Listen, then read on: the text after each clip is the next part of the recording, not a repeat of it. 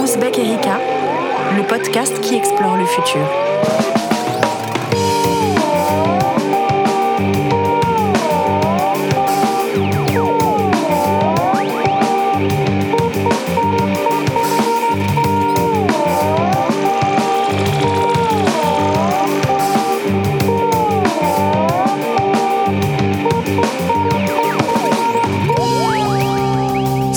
Les turfos et bienvenue dans ce podcast d'Ouzbek Erika un peu spécial puisque consacré à un invité et à son dernier ouvrage.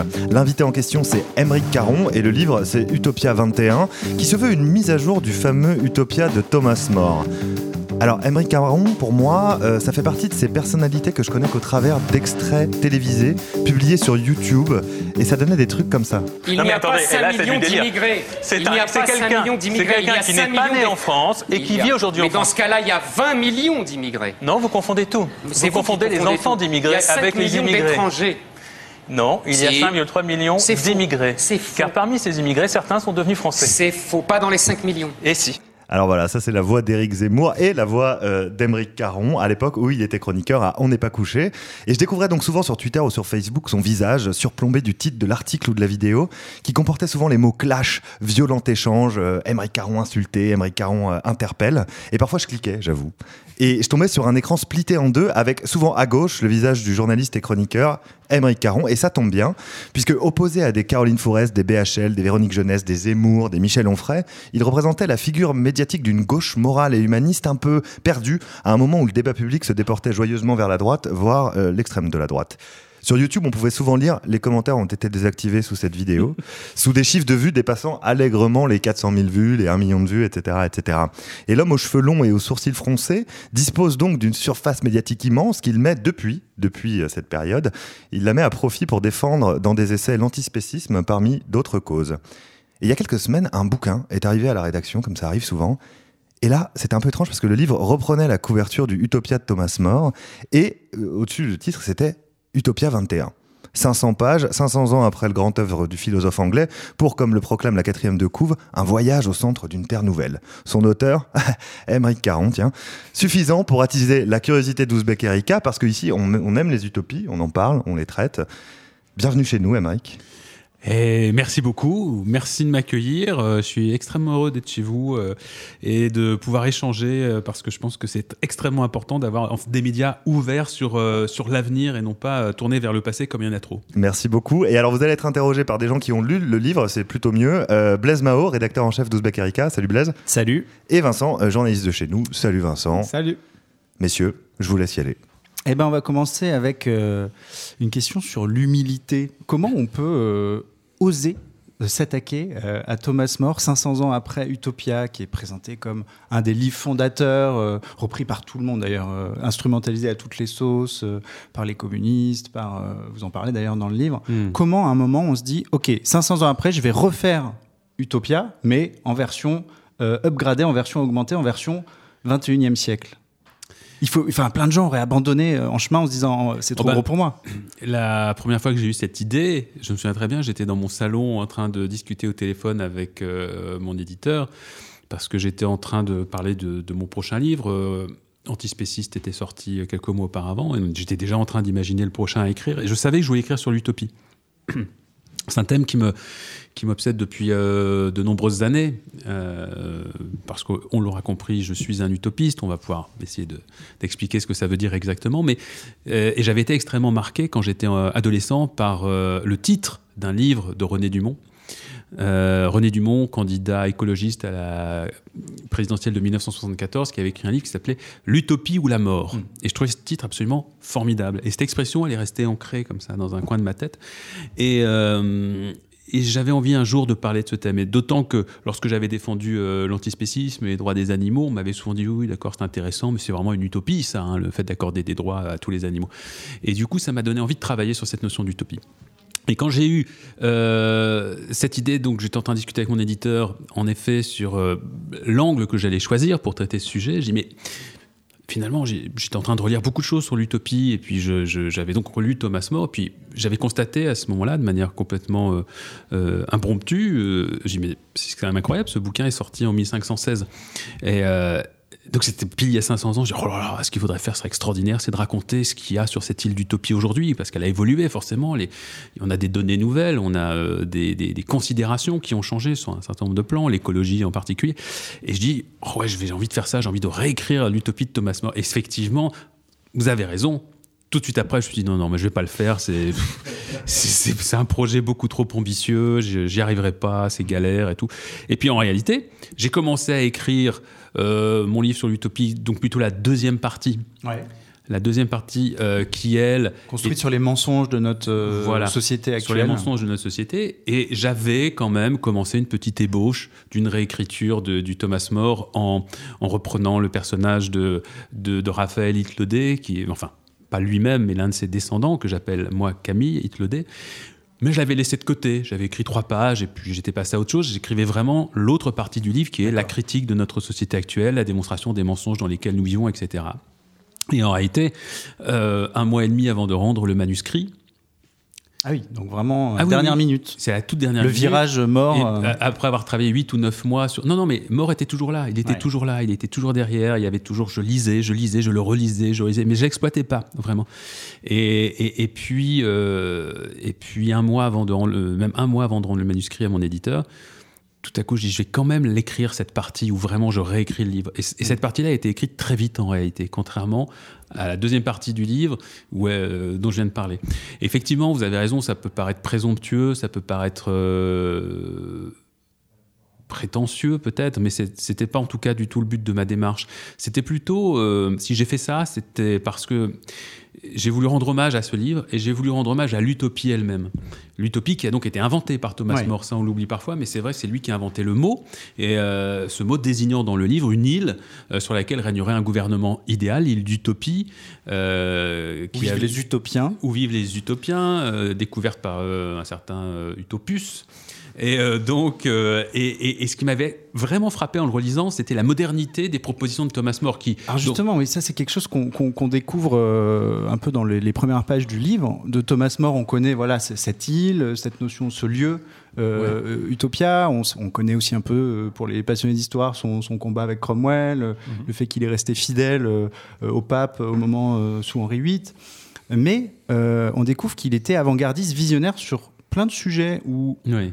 Pour ceux qui n'ont pas lu le livre, euh, vous mentionnez notamment le droit à mourir dans la dignité. Thomas More, incroyable. en 1518, prenait Quand le on droit à mourir dans la qu'on a dignité. aujourd'hui, voilà, euh, quand on en voit ce le débat actuel sur l'euthanasie, En France, c'est assez, euh, assez troublant. C'était aussi pour lui rendre cet hommage-là, ce- ce- le fait que c'était un avant-gardiste, un visionnaire, en tout cas dans la façon dont il flairait euh, ce qui allait venir. absolument. C'était surtout pour dire, mais si il y a cinq siècles, un homme qui vivait en plein régime monarchique, sous la domination de l'Église, euh, Un peu bigot, même. Enfin, pas à oui, moitié. parce que oui, un peu dire. bigot, un peu bigot, absolument. euh, euh, vous avez raison, fidèle à à l'Église de Rome, il était finalement contre la réforme. euh, même s'il dit le contraire dans son livre, mais dans Mm. les faits, il n'a pas été très sympa avec, euh, avec les protestants qui étaient Ouais. en train de, de se former.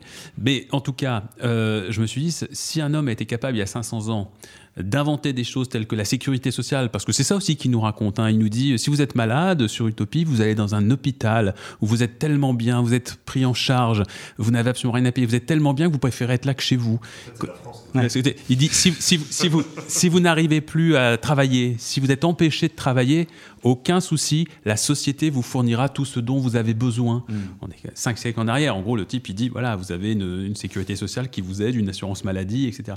Euh, sur le de- Conseil national de la Révolution euh, avant l'heure, quoi. D'ailleurs, vous y le, consacrez le aussi. Conseil national de la résistance. de la, pardon, Oui. de la résistance euh, Oui, y après, y de la Deuxième Guerre. Absolument. Ouais. Et je dis, si quelqu'un, il y a cinq siècles, a été capable d'imaginer la journée de travail, la réduction, la réduction du temps de travail, la journée de 6 heures de travail. Mm.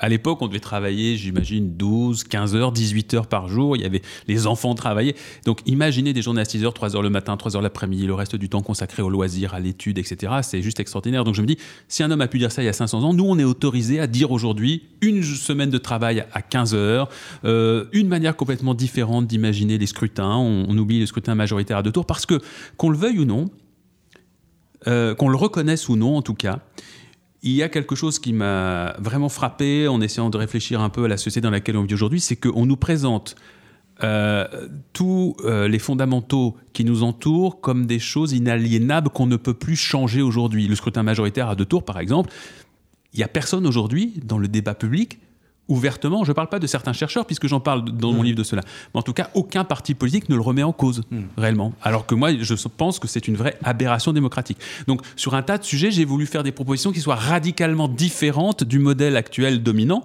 Et effectivement, si je me réfère à Thomas More, voilà, si il y a quelqu'un qui a pu faire cet effort intellectuel il y a 500 ans, nous, on peut faire le même effort 500 ans plus tard. Mais alors justement, c'est quoi la, nouvelle utopie aujourd'hui? Puisque Thomas More a déjà euh, anticipé beaucoup de choses.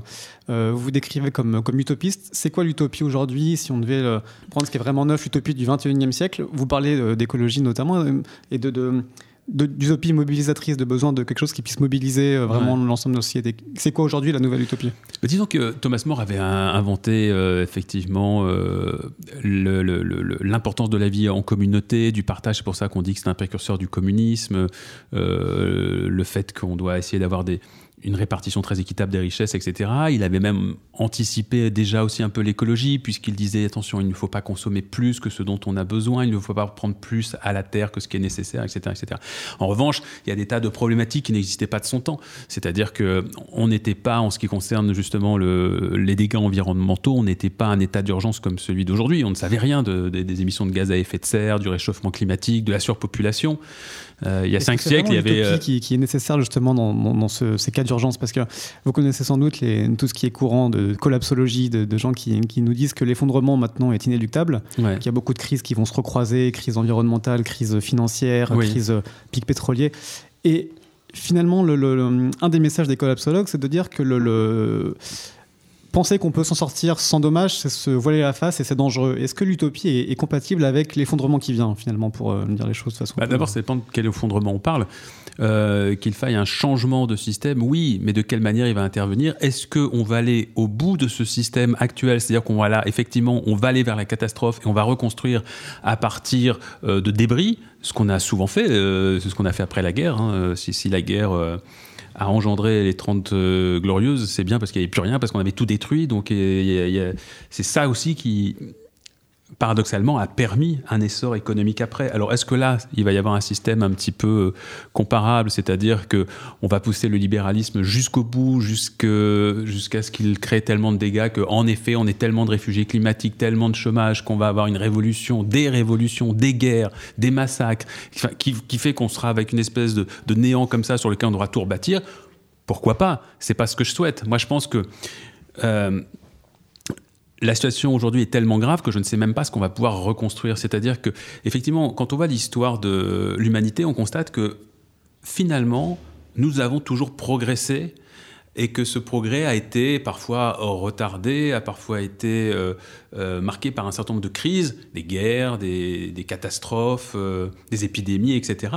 Mais que globalement, il y avait quand même un progrès, moral et de bien-être qui s'est accru.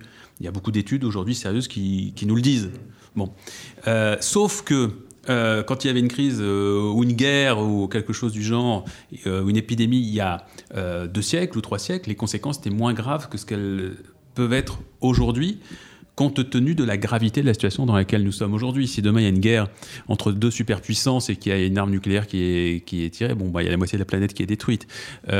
Si vraiment on ne- on n'empêche pas aujourd'hui le changement climatique, c'est-à-dire si on ne fait pas un effort pour, pour essayer de maintenir le réchauffement aux 2 degrés, mais que on laisse faire, comme c'est le cas actuellement, 3 degrés, peut-être 4 ou 5 degrés même d'ici euh, d'ici un siècle, les conséquences seront telles qu'on aura des destructions euh, extraordinaires sur euh, l'ensemble de la planète. Mais il faut parler des destructions ou il faut parler de l'utopie pour mobiliser les gens? C'est renouveler l'imaginaire finalement d'avoir une utopie qui puisse Ah bah, changer le que- logiciel? En fait, la question, c'est absolument indispensable, selon moi, d'avoir une utopie. Ce qui n'est plus le cas, je pense, pour la plupart des gens. C'est l'utopie qui nous rend humains. Je pense que on s'interroge beaucoup sur le propre de l'homme.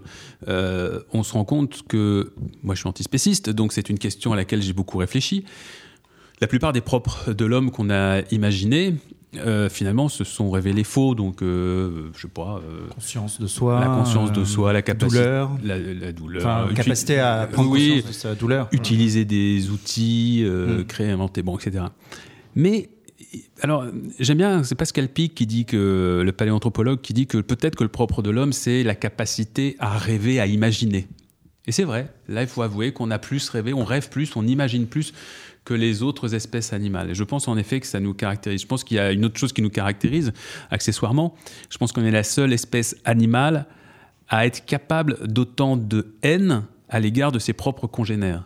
C'est-à-dire que je ne connais aucune. Il y a des espèces animales, hein, bien évidemment, ça se bat entre clans, il y a des rivalités, il y a des guerres parfois, des petites guerres, mais je n'ai jamais vu une espèce animale, euh, dans une, aucune autre espèce animale, un, euh, un- un processus qui ferait que euh, une partie des individus de cette espèce ait envie de détruire, d'anéantir toute une autre partie de cette espèce. Ça n'existe pas.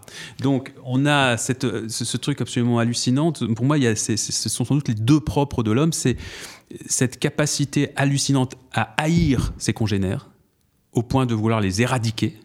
Et ça, on l'a constaté en de très nombreuses circonstances historiques.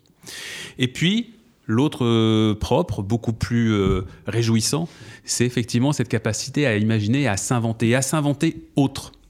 Donc, je pense qu'aujourd'hui, on est en train de mourir, nous, du fait que nous n'arrivons plus à nous inventer autrement. C'est comme si une espèce de fatalisme, notamment dans le monde politique, en nous disant, mais voilà, le système dans lequel on vit, on peut pas avoir mieux. C'est un peu ça qu'on nous dit en ce moment. Hein. On peut pas avoir mieux parce que regardez le communisme, on a essayé, c'était une catastrophe. Et puis alors donc le libéralisme, regardez les gens finalement, finalement ils sont quand même assez contents.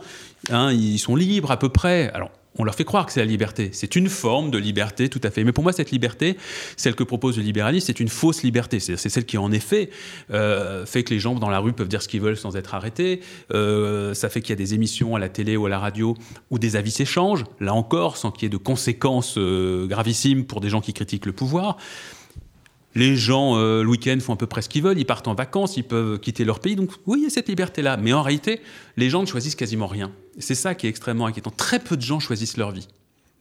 Mais, quand vous voyez par exemple que, euh, parlons du Black Friday, Euh, la semaine dernière il y a eu une ruée record euh, sur sur les magasins, sur la consommation. Vous, vous parlez beaucoup de ça dans le livre en expliquant que en fait on a un- la consommation est un peu un refuge euh, pour supporter Ouais, le modèle néolibéral. Et vous avez une, la société. une vision très radicale euh, du, sur le néolibéralisme que vous mettez quasiment sur le même plan que le nazisme et le stalinisme, comme une forme de totalitarisme Ouais, soft. Mais quand je- vous voyez que les gens font euh, des kilomètres de queue pour acheter euh, le nouvel iPhone, est-ce que finalement, enfin, ils, ils le choisissent aussi ça? Non, ils, ne pas... choisissent pas. D'accord. Pourquoi? C'est-à-dire que, pour- d'abord, moi j'appelle ça, enfin, c'est mon personnage utopien qui, euh, qui nous regarde, euh, Camille Hitledé, qui parle de nous et il dit euh, J'appelle votre société la société de consolmation. Ouais.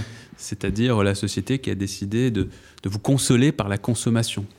Il vous console de ne pas pouvoir être qui vous voulez, de ne pas pouvoir vous épanouir dans votre vie personnelle, dans votre vie privée, dans votre imaginaire, dans votre développement.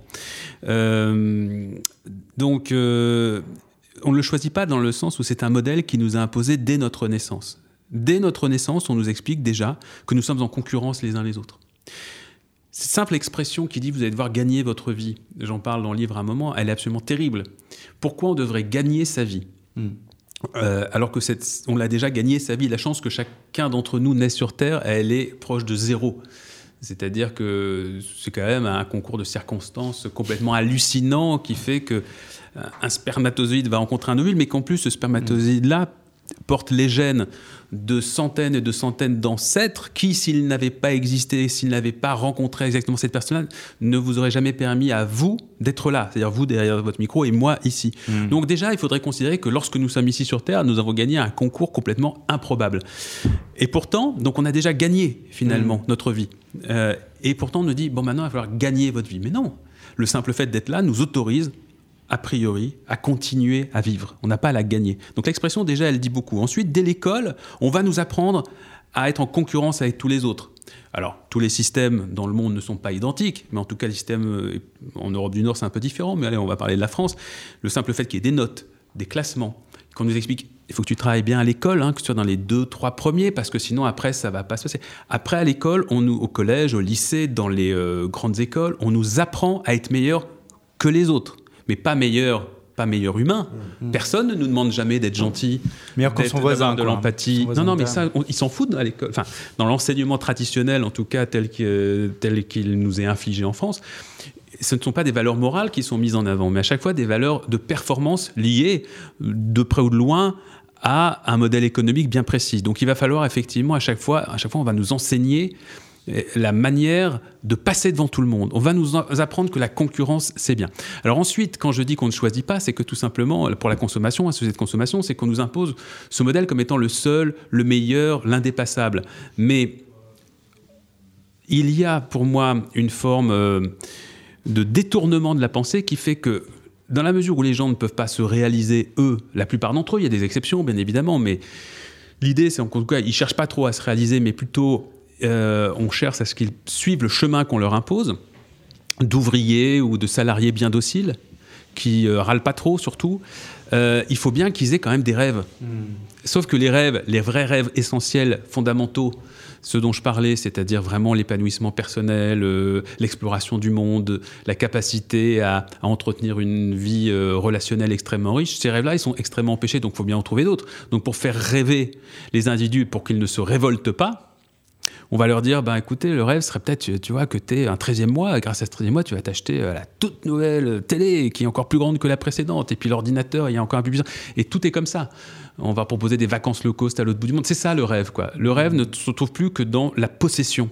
La possession d'objets, qui pour moi est, est, est- est- est vraiment euh, le stade ultime de, de, de- de la négation de la, de la réflexion. C'est-à-dire que Parce que vous distinguez, le, enfin, c'est important sur cette notion de propriété. Vous n'êtes pas pour l'abolition totale de la propriété, vous êtes pour le développement des communs, euh, quelque part une forme de retour au temps Oui. d'avant les enclosures et d'avant euh, l'époque de Thomas More. Absolument. Mais euh, vous distinguez la propriété privée pour tout de la propriété privée d'usage, c'est-à-dire que Oui, de, de- de que- posséder uniquement pour que- soi les choses dont on a vraiment l'usage. Ce que Proudhon, lui, euh, qui a d'ailleurs un, un rapport très étrange à la propriété et au capitalisme, au libéralisme en général, parce qu'à la fois, il, on retient cette phrase, la propriété c'est le vol, mais puis après, plus tard, il dira exactement l'inverse, mais en tout cas, lui, il distinguait euh, la propriété et la possession, c'est-à-dire que la possession, c'est l'objet dont on a l'usage soi-même. Donc ça, effectivement, on peut considérer que c'est normal. Ouais. En fait, j'essaie de, quand je pense à une idée, quand j'y réfléchis, c'est toujours de la pousser jusqu'au bout. Donc euh, quelqu'un est venu me voir hier, je présentais le livre, oui, alors vous dites que quand même, euh, une forme de propriété pourrait être acceptable, c'est la propriété des objets du quotidien.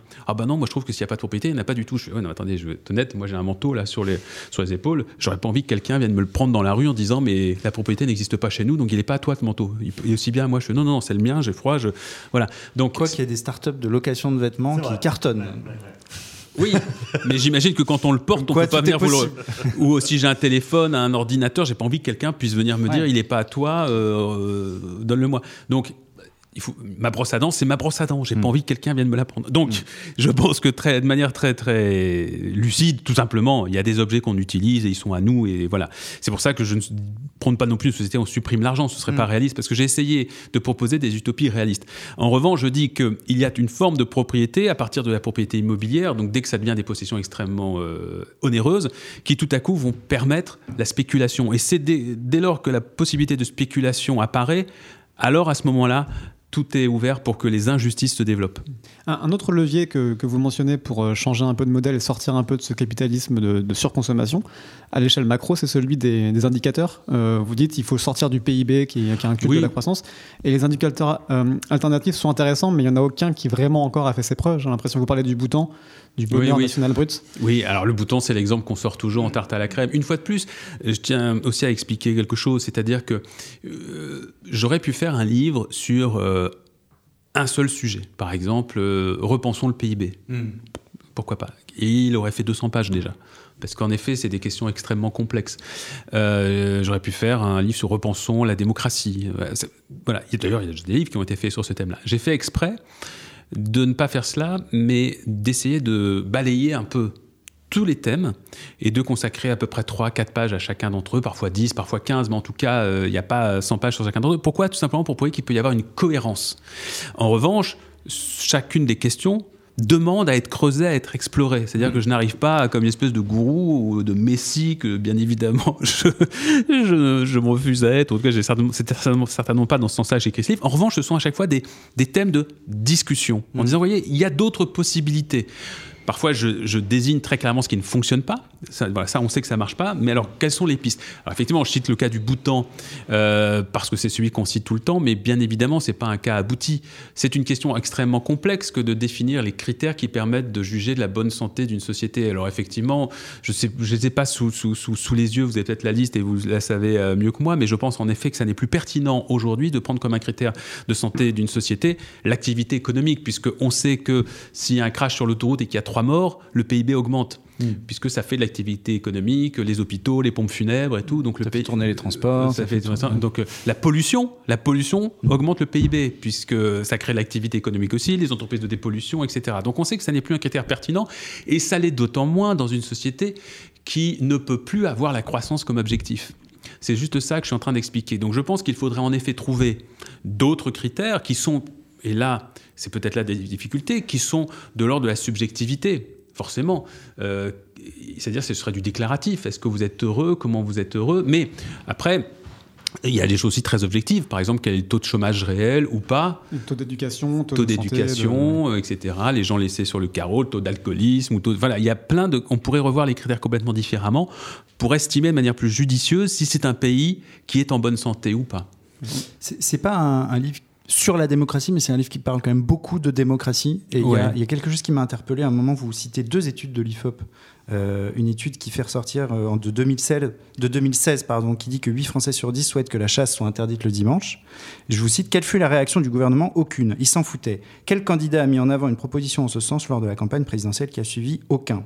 Et quelques lignes plus loin, autre étude de l'IFOP que vous citez, plus vieille, 2015, qui révélait que 73% des Français sont opposés à la corrida avec mise à mort de l'animal.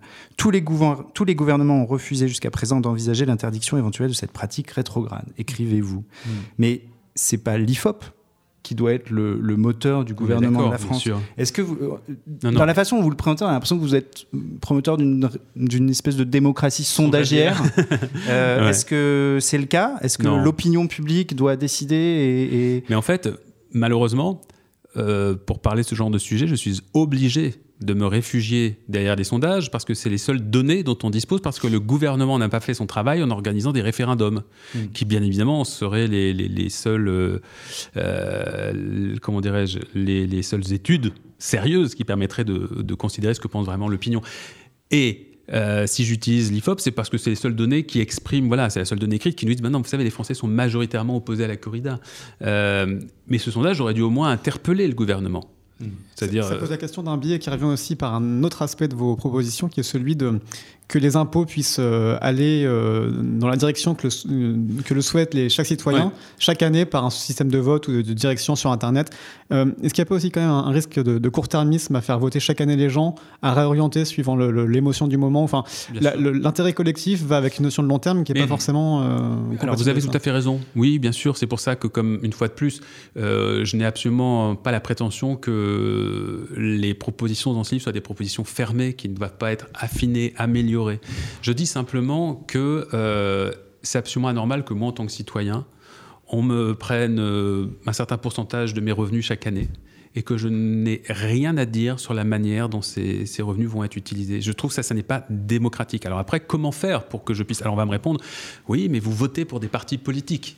Sauf que les partis politiques, quand on vote pour eux, finalement, ne nous disent jamais vraiment ce qu'ils vont faire. Jamais, ce n'est pas vrai. On a des grandes orientations. On sait qu'on a un néolibéral de ce côté-là, on a un sociodémocrate de ce côté-là, on a un, trotskiste de ce côté-là, on a une Le Peniste, donc d'extrême droite de l'autre côté. Mais, euh, donc on voit à peu près des grandes orientations, mais on ne sait pas sur des mesures extrêmement précises. Donc comment on fait Euh, c'est- C'est...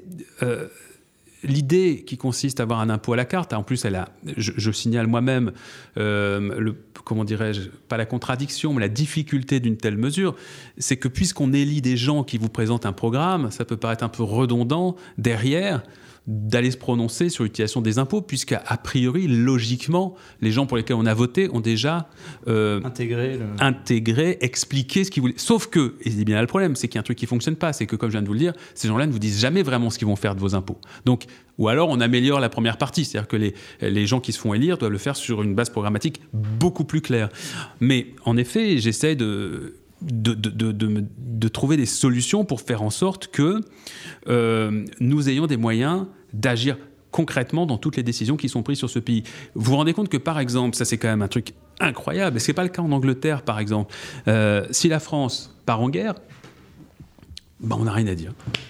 C'est-à-dire que la France est un pays où le président peut décider d'engager euh, son pays dans une guerre, la guerre en Libye par exemple, euh, ou en Syrie. Il fait ce qu'il veut. Mais euh, il n'a pas à nous demander notre avis. Il doit simplement demander au Parlement, quatre mois après le- le- le- l'entrée en, en- en guerre des troupes, si oui ou non le Parlement est d'accord pour que les troupes continuent. Mais ça veut dire que nous sommes. abs- C'est-à-dire que c'est un homme, un homme tout seul. Là on voit Qui que va c'est décider quand même complexe cette, toute cette histoire de gouvernance, c'est que d'un côté vous appelez comme ça à ce que les citoyens soient plus partie prenante et plus réactifs dans les, les décisions de pouvoir, et en même temps vous appelez aussi à une assemblée d'experts qui puissent euh, avoir carrément un droit de veto ou en tout cas avoir un, un impact fort sur la décision des élus. Euh, ce gouvernement des experts ou cette chambre de, de sages, euh, qu'est-ce que dit aussi Dominique Bourg sur la- l'aéropage des sages, Bien sûr. est-ce que c'est pas aussi un petit peu un, un risque de bah, la frontière entre la démocratie et le gouvernement des experts est un peu complexe à trouver, d'autant plus qu'on sait que les experts et les scientifiques sont aussi des, des êtres humains pleins de, de subjectivité Mais et de conflits d'intérêts. Alors, il y a ces deux choses. La subjectivité et le conflit d'intérêts, c'est différent. On peut être subjectif et honnête. Euh, Être scientifique donne pas euh, mais, automatiquement mais on se une- trompe voilà, tout le temps. ouais. Et je pense que, comme je le disais hier dans une rencontre avec des lecteurs, je pense que dans mon livre, mon livre doit être bourré d'erreurs. Mais je le sais pas. Hmm. Et C'est-à-dire que ouais. je ne le sais pas. Alors par contre, et j'attends qu'on me les démontre là maintenant, mais le débat qu'on a aujourd'hui, il sera forcément caduque dans 200 ou 300 ans parce qu'un certain nombre de données euh, auront été intégrées qui font que les questions se posent plus ou se posent plus en ces termes. Donc les décisions qu'on prend aujourd'hui, bien évidemment, c'est les moins mauvaises euh, en tenant compte de notre connaissance actuelle des choses. En revanche, je pense qu'il y a des choses qu'on peut mettre en place aujourd'hui pour que on détermine euh, des critères absolument indispensables dans toutes les prises de décision, comme l'honnêteté, l'intégrité, la connaissance du sujet la meilleure possible au moment où on prend la décision. Tout ça, c'est des choses qu'on peut déjà faire, ce qui n'est pas le cas aujourd'hui. On voit que on a des gens qui sont incompétents dans énormément de domaines. Je citais l'exemple de l'économie euh, pour dire que les décisions sont prises, les décisions qui dirigent le monde sur le plan économique sont prises par des gens qui, d'abord, pour la plupart d'entre eux, sont mus par des intérêts personnels, en raison de connexions, euh, mais surtout qui sont des gens extrêmement incompétents. Je reprenais le cas de Christine Lagarde, que je cite euh, euh, à un moment dans ce chapitre, qui était ministre de l'économie au moment de la crise euh, financière et économique immobilière et, et financière de 2007-2008, et qui, pendant un an, va dire au moins cinq ou six reprises qu'il ne faut pas s'inquiéter, du début à la fin. Il ne faut pas s'inquiéter, il n'y aura pas de crise. Deux mois après, non mais c'est bon, la crise est derrière nous, alors que le pire arrive, etc. Et donc, une incompétence totale, une, cécité totale sur cette euh, question. Qu'est-ce qui se passe euh, deux ans après? Elle est nommée à la tête du FMI. Voilà, donc c'est une personne qui a démontré son incapacité à comprendre la situation économique mondiale, et on la nomme à la tête de l'institution qui fait la pluie et le beau temps sur l'économie du monde. Le FMI, j'explique aussi dans le livre, qui est pris régulièrement, là encore, en flagrant délit euh, d'amateurisme total. Euh, bien évidemment, on l'a vu avec les plans de sauvetage des pays européens, où à chaque fois on s'est rendu compte que la solution préconisée euh, produisait des effets bien pires que si jamais le FMI n'était pas intervenu. Euh, Il y a même une commission au sein du FMI qui, elle, sait être critique et qui, à chaque fois, rend des rapports assassins pour dire le FMI s'est trompé, le FMI s'est trompé. Mais, même Bill Clinton l'a reconnu. Je cite l'exemple. À un moment, il a dit voilà, sous la pression du FMI à Haïti dans les années 80, on a intervenu. C'était catastrophique. Je le regrette en tant que président. Donc voilà, ce sont ces gens-là qui nous dirigent aujourd'hui. Donc des incompétents. En plus, on va se rendre compte aussi que la plupart des gens qui prennent ces décisions-là, qu'on retrouve dans ces institutions, les institutions euh, bancaires, les, les, les, les gouvernements, c'est-à-dire les ministres des économies, sont des gens qui sont passés par les banques elles-mêmes. Euh, Donc, la, besoin la plupart, experts. la plupart, euh, la plupart, Goldman Sachs est absolument partout. Hein, Gold- Goldman Sachs est même à la tête de la BCE aujourd'hui puisque c'est un ancien de, de la BCE qui, qui, un ancien de Goldman Sachs qui est à la tête de la BCE.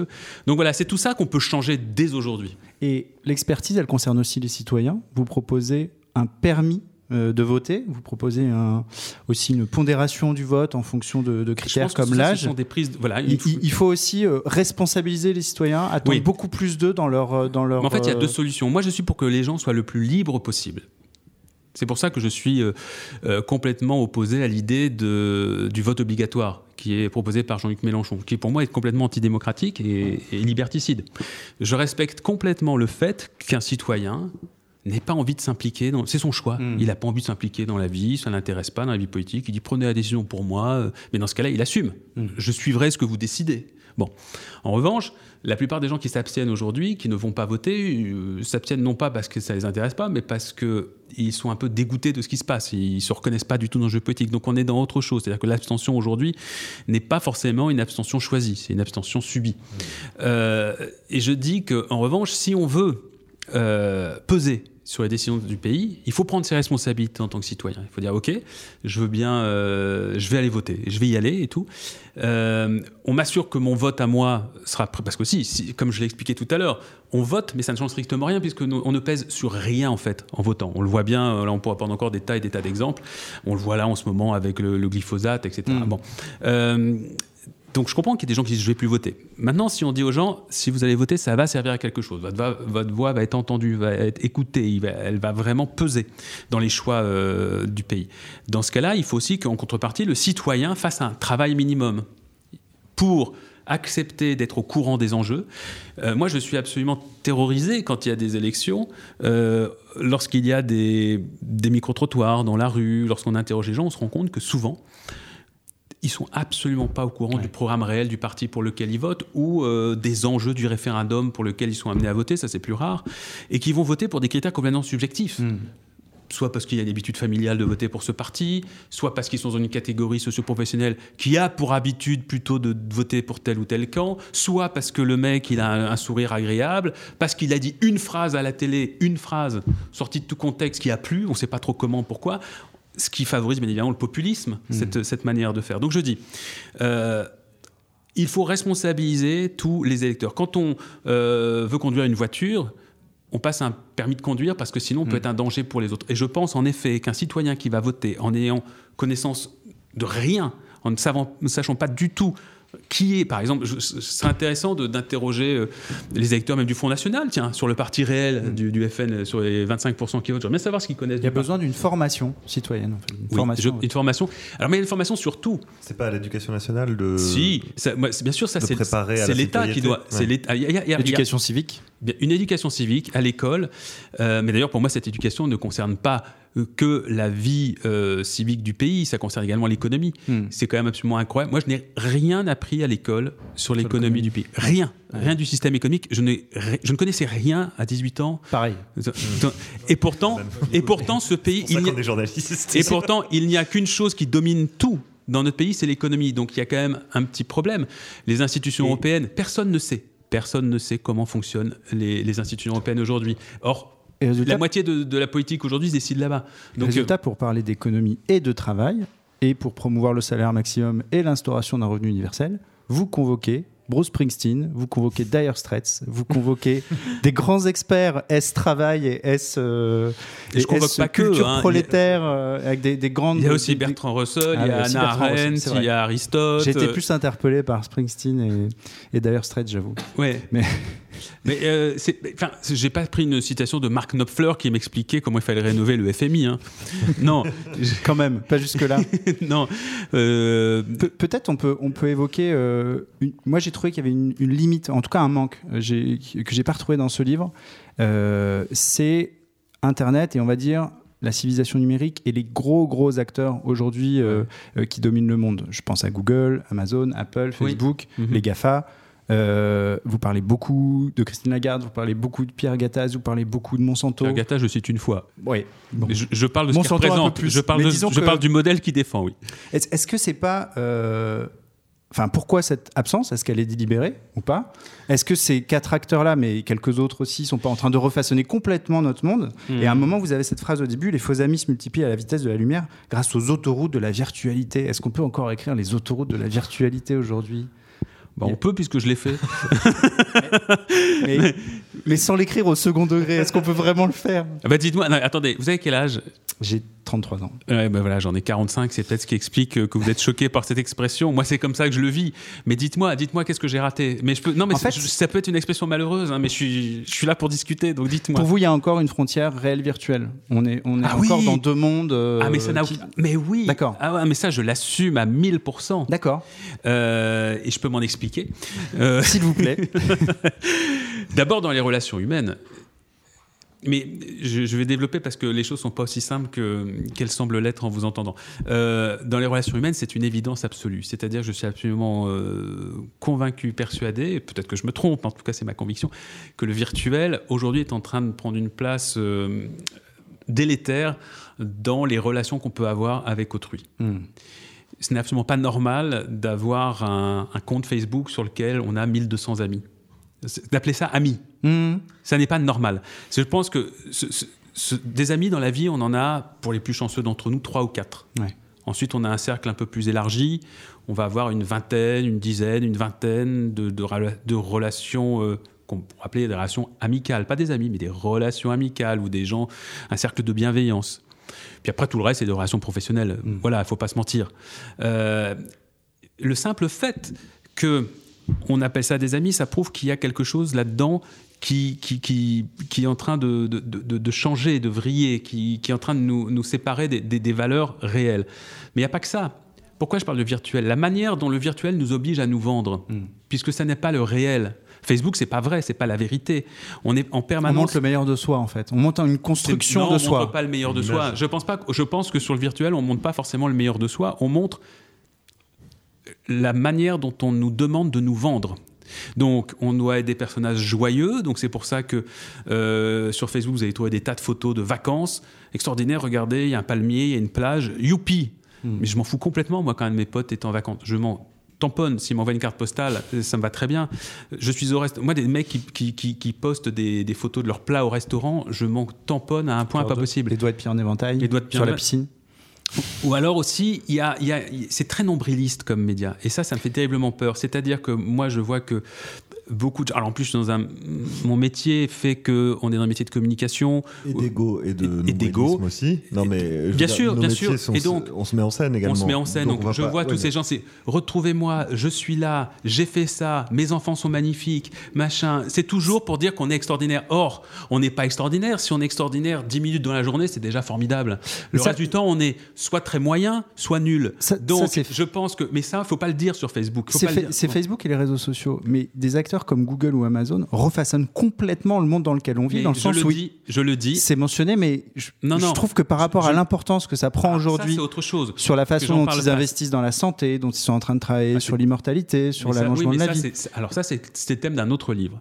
Ah. Parce que le sujet est extrêmement On a complexe. un scoop. On a un scoop. Non, non, pas de, pas de moi, mais- même si j'ai j'ai failli. Non, à un moment, j'étais tenté d'écrire là-dessus, en effet, sur le transhumanisme, etc., Hmm. sur Google, sur effectivement toutes les recherches qui sont menées, effectivement, comme vous venez de le dire, pour essayer de, de vivre jusqu'à 1000 ans ou plus, etc. C'est un thème qui me fascine, mais qui est en même temps extrêmement terrifiant. Hmm. Euh, c'est pas, c'est pas un progrès quand on sait que ces recherches-là sont menées par des euh, organismes privés qui, en plus, enfin des euh, compagnies privées, euh, qui, en plus, ont, comment dirais-je, un système en araignée qui font qu'ils règnent sur des tas de pans de l'économie et de notre vie qui sont très différents. Donc c'est des gens qui vont diriger nos vies d'une certaine manière. Qu'il y ait des recherches gouvernementales sur ces questions-là, je trouve ça formidable. C'est pas normal que ce soit au- au- aux mains d'acteurs privés. Mais là où, où je parle néanmoins de ces nouveaux moyens technologiques extrêmement importants, c'est à deux moments en particulier. Un, c'est quand je pense, quand j'explique pourquoi notre, les, les- les nations sont aujourd'hui euh, complètement obsolètes, la, la notion de Ouais. nation, parce que j'explique en effet qu'aujourd'hui, ce qui est formidable, néanmoins, parce que je suis pas euh, réactionnaire vis-à-vis d'Internet, etc. Je, je reconnais Internet énormément d'intérêts et d'avantages. Si, non, mais ce qui m'intéresse, Sur ce que vous quand- disiez autour des relations, je, je pense non, non, que- ça c'est autre chose. Mais attendez, euh, tout progrès mal utilisé, euh, malheureusement, euh, peut générer des choses assez néfastes. En revanche, tout dépend de l'utilisation qu'on fait du, progrès. C'est la question qu'on a aujourd'hui sur la génétique. La génétique, c'est Oui. extraordinaire, mais c'est pas pour ça qu'il faut, il faut aller tomber dans le génisme. Mais pour Bon, revenir à ce que vous disiez sur les réseaux sociaux, Attendez, je pense je que les gens sont suffisamment intelligents pour savoir que leurs amis sur Facebook sont pas leurs amis, particulièrement les jeunes qui d'ailleurs s'en détachent et utilisent Snapchat maintenant et sont plus, enfin, ils valorisent les interactions euh, IRL. Alors, moi, Facebook- plus que Facebook, moi, je m'en sers- Facebook, je m'en sers, je l'explique dans le livre. Je me suis fait une, une communauté. Pardon de revenir là-dessus, mais Non, non, non, mais c'est important, c'est important. Euh, euh, je trouve ça extraordinaire parce que j'ai euh, des communautés d'intérêt avec beaucoup de gens. Mm. Donc en fait, je dis, moi, je me fais ma revue de presse sur Facebook. C'est-à-dire qu'il y a beaucoup de gens qui postent des articles sur des choses. C'est c'est pas les vies privées qui m'intéressent, c'est beaucoup plus. Mm. C'est les- un outil de travail, enfin, voilà, de veille, c'est un outil de travail. Et il y a des gens qui, éditorial. qui, qui mettent, euh, ou sur Twitter aussi, qui mettent en avant des articles qui seraient que j'aurais jamais vu, quoi, qui seraient passés totalement inaperçus. Et ça, je trouve ça extraordinaire. Autre point extrêmement positif je le dis, c'est que Facebook ou, ou d'autres réseaux du même type ont euh, l'avantage extraordinaire de rassembler les gens. Donc c'est pour ça aussi je dis que les frontières c'est terminé, que maintenant c'est ce qui est extraordinaire c'est que l'humanité à l'origine comme vous le savez est née en Afrique. Euh, puis euh, ensuite euh, il y a quelques millions d'années. Puis ensuite les humains ASMR. et puis ensuite, les humains se sont, se sont séparés, ont conquis les territoires. Et, et là, les peuples sont nés, euh, les nations, euh, il y a très récemment, etc. Mais en réalité, euh, pour moi, l'humanité, elle est euh, forcément une et indivisible. Et je trouve que ce qui est extraordinaire avec les réseaux sociaux, c'est qu'elle recrée enfin cette unité. Moi, j'ai retrouvé grâce aux réseaux sociaux des amis que j'avais croisés en Chine il y a 25 ans, des Chinois, hein, euh, qui aujourd'hui sont installés à New York, que j'ai pu retrouver à New York 20 ans plus tard, machin et tout. Et c'est ça l'humanité. Et donc, je dis que les communautés, la- parce que la nation qui, qui enferme une communauté, c'est terminé. Je pense que les communautés aujourd'hui vont se définir grâce à Facebook, grâce à des transversalités, justement. On va se retrouver par communauté d'intérêt, par, euh, par euh, communauté, euh, je ne sais pas, d'activité, etc., etc. Donc c'est ça qui est absolument formidable. Et Internet, aussi, j'en parle à un autre moment dans un chapitre justement où là encore c'est de l'expectative, c'est de la réflexion, c'est sur les nouvelles manières de pratiquer la démocratie. Et je dis que malheureusement aujourd'hui Internet n'est pas du tout utilisé, alors que ça va permettre de résoudre énormément de problèmes pour permettre aux gens de s'exprimer beaucoup plus facilement sur énormément de questions. Alors qu'aujourd'hui on est encore un peu rebuté. Ah Non, mais c'est trop compliqué d'organiser un scrutin, ouvrir un bureau de vote, on peut pas tous les, tous les dimanches. Mais avec Internet, et on fait trois clics et on a des réponses. Donc ça, bien évidemment, ça peut être un, un outil formidable pour Démocratique. avancer, démocratique, et pour avancer aussi dans, dans notre, dans notre humanité, tout simplement. Alors on va conclure sur cette note optimiste. On a complètement pété le format, mais c'était euh, super intéressant. Donc euh, ave- avec joie, on pète le format avec joie. Et euh, on aurait pu continuer encore une heure sur ces sur ces thématiques. Il y en a encore d'autres qui sont abordées dans l'ouvrage. Euh, merci à vous, Émeric Caron. Merci pour votre accueil, c'était extrêmement intéressant. Merci Blaise, merci Vincent. À très bientôt à nos auditeurs pour un nouveau podcast euh, dans le futur, comme d'habitude.